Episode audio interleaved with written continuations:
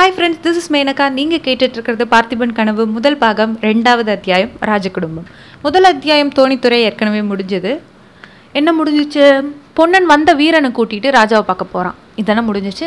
ஆமாம் சரி இன்னைக்கு ராஜ குடும்பத்தில் என்ன நடக்குதுன்னு பார்க்கலாம். பொன்னன் கிளம்பி போனோடனே வள்ளி வீட்டு வேலையெல்லாம் பார்க்க ஆரம்பிக்கிறான். குடிசையெல்லாம் தொடச்சிட்டு பால்லாம் கறந்துட்டு குளிச்சுட்டு வந்து சமையல் வேலையை ஸ்டார்ட் பண்ணுறான் என்னதான் அவள் வேலை பார்த்துட்டே இருந்தாலும் மனசு என்னவோ பரபரானே இருக்குது அதனாலே வீட்டு வாசலில் வந்து எட்டி எட்டி பார்த்துட்டே இருக்கா. அவள் எதிர்பார்த்தது வீண் போகலை. கொஞ்ச நேரத்துலலாம் உறையூர் பக்கத்துல இருந்து பத்து பதினஞ்சு குதிரைகளில் வீரர்கள் வராங்க நடுவில் ரெண்டு வெள்ளை குதிரை இருக்குது அதில் யாரும் இல்லை. ஒரு பெரிய தந்த பள்ளக்கும் தூக்கிட்டு வராங்க. அந்த பள்ளக்குலையும் யாரும் இல்லை. வந்தவங்க எல்லாத்தையும் தோணித்துறையில் இறக்கி வைக்கிறாங்க. குதிரையெல்லாம் வீரர்கள் அந்த மரத்தில் கட்டி போடுறாங்க. இதெல்லாம் வள்ளி குடிசை ஓரத்தில் நின்று பார்த்துட்டே இருக்கா. இவ பார்த்துட்டு இருக்கிறத வீரர்கள் ஒருத்தன் பார்க்குறான். பார்த்துட்டு பக்கத்தில் இருக்க வீரன் கிட்ட வாண்ணே வள்ளிக்கிட்ட போய் தண்ணி வாங்கி குடிக்கலாம் அப்படின்னு சொல்கிறான் அதுக்கு அந்த இன்னொரு வீரன் சொல்கிறான் ஏண்டா வேலைப்பா உனக்கே இது நியாயமாக இருக்கா? அங்கே பாரு காவிரியில் வெள்ளம் போகிற அளவுக்கு தண்ணி ஓடிக்கிட்டு இருக்கு. அதை விட்டுட்டு வள்ளிக்கிட்ட தான் போய் தண்ணி வாங்கி குடிக்கணும்னு சொல்கிற அப்படின்னு சொல்லிட்டு அந்த இன்னொரு வீரன் கேட்குறான் வேலப்பன் சொல்கிறான் என்னதான் இருந்தாலும் வள்ளிக்கிட்ட தண்ணி வாங்கி குடிக்கிற மாதிரி இருக்குமா? அப்படின்னு சொல்லிட்டு தண்ணி வாங்கி குடிக்க போகிறாங்க வள்ளி அவங்களுக்கு மோர் கொண்டு வந்து கொடுக்குறா. இதெல்லாம் எதிர்பார்த்து தான் வேலப்பன் வந்திருப்பான்னு நினைக்கிறேன். தண்ணி கேட்டால் மோர் கிடைக்கும்னு. ம். அவங்க குடிச்சிட்டு இருக்கும்போதே வள்ளி கேட்குறா ராஜா உறையூருக்கு போகிறாராமே என்ன அவசரம்? எப்போ இந்த மாதம் ஃபுல்லாக வசந்த மாளிகையில் இருக்கிறது தானே வழக்கம்? அப்படின்னு சொல்லி கேட்குறா இதை ஏமா எங்ககிட்ட கேட்குற உன் புருஷன்கிட்ட கேட்க வேண்டியது தானே? படகோட்டி பொன்னனுக்கு தெரியாத ராஜ ரகசியம் சோழ நாட்டில் ஏதாவது இருக்கா என்ன? அப்படின்னு சொல்லி வேலப்பன் கேட்குறான் உடனே வள்ளி சொல்கிறா நீங்கள் வேற ஏன்னு? காலையில் அவர் சாப்பிட உட்காந்தாரு அதுக்குள்ளே ஏதோ முக்கியமான வேலைன்னு சொல்லி கூட்டிகிட்டு போயிட்டாங்க. சாப்பிடக்கூட இல்லை அவர் அப்படின்னு சொல்லி வள்ளி ஃபீல் பண்ணுறா அவளுக்கு அவ கவலை உடனே வேலப்பன் கிண்டல் பண்ணுறான் பாருடா வள்ளிக்கு பொன்னன் மேலே இருக்கிற அக்கறையை.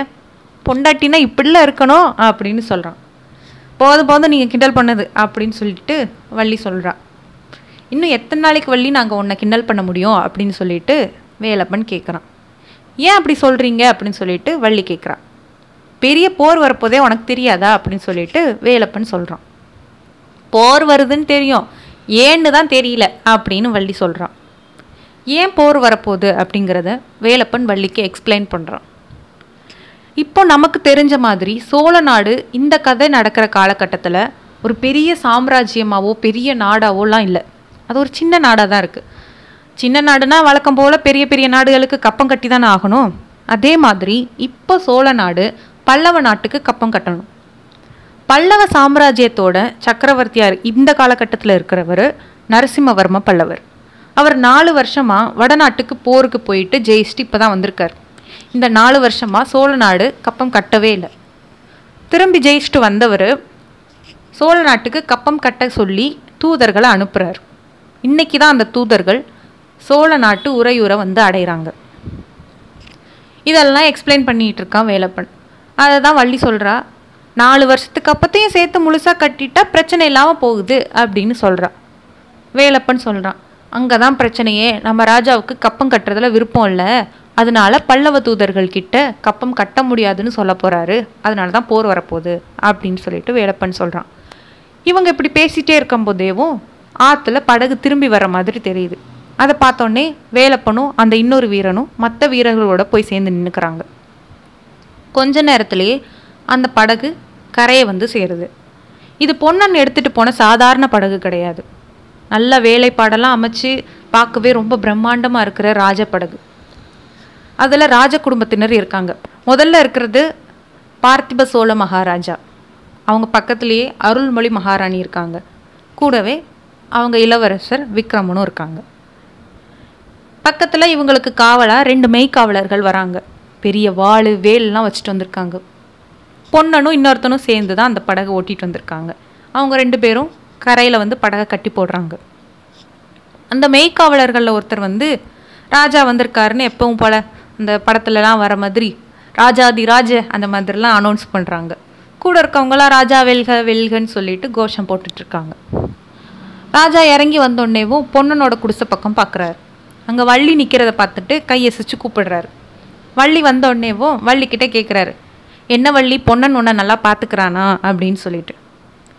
உடனே பக்கத்தில் இருக்க மகாராணி நீங்கள் கேள்வியவே தப்பாக கேட்குறீங்க மாற்றி கேளுங்க அப்படின்னு சொல்கிறாங்க வள்ளி பொண்ணனை நீ நல்லா பார்த்துக்கிறியான்னு கேளுங்க அதுதான் சரியாக இருக்கும் அப்படின்னு வேற சொல்கிறாங்க உடனே ராஜா சிரிச்சுக்கிட்டேவும் பொண்ணனை நல்லா பார்த்துக்கோ வள்ளி அவனை அந்த பக்கம் இந்த பக்கம்லாம் அலைய விட்டுடாத அப்புறம் ஒன்றை காவிரி ஆற்றுலேருந்து காப்பாற்றின மாதிரி வேற யாரையாவது காப்பாற்றி கொண்டு வந்து வச்சுக்க போகிறான் அப்படின்னு சொல்கிறாரு வள்ளி கேட்டு சிரிச்சிட்டு இருக்கா.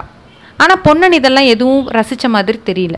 அவன் மனசு எல்லாம் ஒரே குறிக்கோளில் தான் வச்சுருக்கான். வந்து ராஜா கிட்ட கையை கூப்பி ராஜா எனக்கு நீங்கள் ஒரு வரம் கொடுக்கணும் அப்படின்னு கேட்குறான் போருக்கு நீங்கள் போகும்போது என்னையும் அழைச்சிட்டு போங்க அப்படின்னு சொல்கிறான் ராஜா கொஞ்சம் நேரம் யோசிக்கிறாரு. பார்த்துட்டு பொன்னன் கிட்ட பொண்ணா உன்னோட ஆசை எனக்கு தெரியாதா? நீ போருக்கு வரணும்னு ஆசைப்படுறது எனக்கு தெரியும். ஆனால் இந்த வரத்தை என்னால் கொடுக்க முடியாது. ஒருவேளை நான் போர்லேருந்து வரலைன்னா நீ தான் இளவரசருக்கு நீச்சல் கற்றுக் கொடுக்கணும் அப்படின்னு சொல்கிறார் இதெல்லாம் கேட்ட உடனே பொண்ணுனுக்கும் வள்ளிக்கும் அப்படியே கண்ணெல்லாம் கலங்குது. மகாராணி பெருமூச்சு விடுறாங்க. அவங்களுக்கும் என்னதான் இருந்தாலும் கஷ்டமாக இருக்கும்ல? கொஞ்ச நேரத்தில் எல்லாரும் கிளம்பி போயிடுறாங்க. எல்லாரும் கிளம்பி போனதுக்கப்புறமே வள்ளி பழைய வள்ளியாக மாறின்றா பொன்னன் போய் பாத்தியா ராஜா என்ன சொன்னார்னு கேட்டல? என்கிட்ட கேட்காம நீ அந்த பக்கம் இந்த பக்கம்லாம் நகரக்கூடாது தெரியுமா? அப்படின்னு சொல்லி சொல்கிறான் உடனே பொண்ணுன்னு சொல்கிறான் அப்போ நான் இப்போவே கேட்டுக்கிறேன். நான் இன்னைக்கு உறையூருக்கு போகணும் அப்படின்னு சொல்கிறான் உறையூருக்கா? எதுக்கு?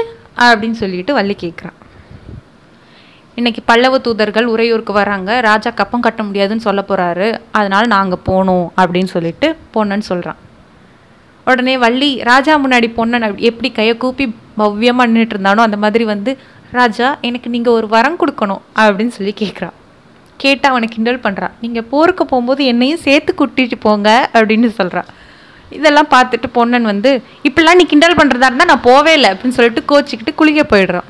ஆற்றுல நல்லா குளிச்சு கும்மாலாம் போட்டுட்ருக்கான் இப்படி அவன் என்ஜாய் பண்ணிட்டு இருக்கும்போதேவும் நாலு குதிரைகள் வர சத்தம் கேட்குது முன்னாடி ஒரு குதிரையில் ஒரு வீரன் கொடியை பிடிச்சிட்டு போகிறான் பின்னாடி நாலு குதிரையில் வீரர்கள் வர்றாங்க. அந்த கொடியில் சிங்க உருவம் பதிச்சிருக்கு. இப்படி அவங்க உறையூர் பக்கம் போய்கிட்டு இருக்காங்க.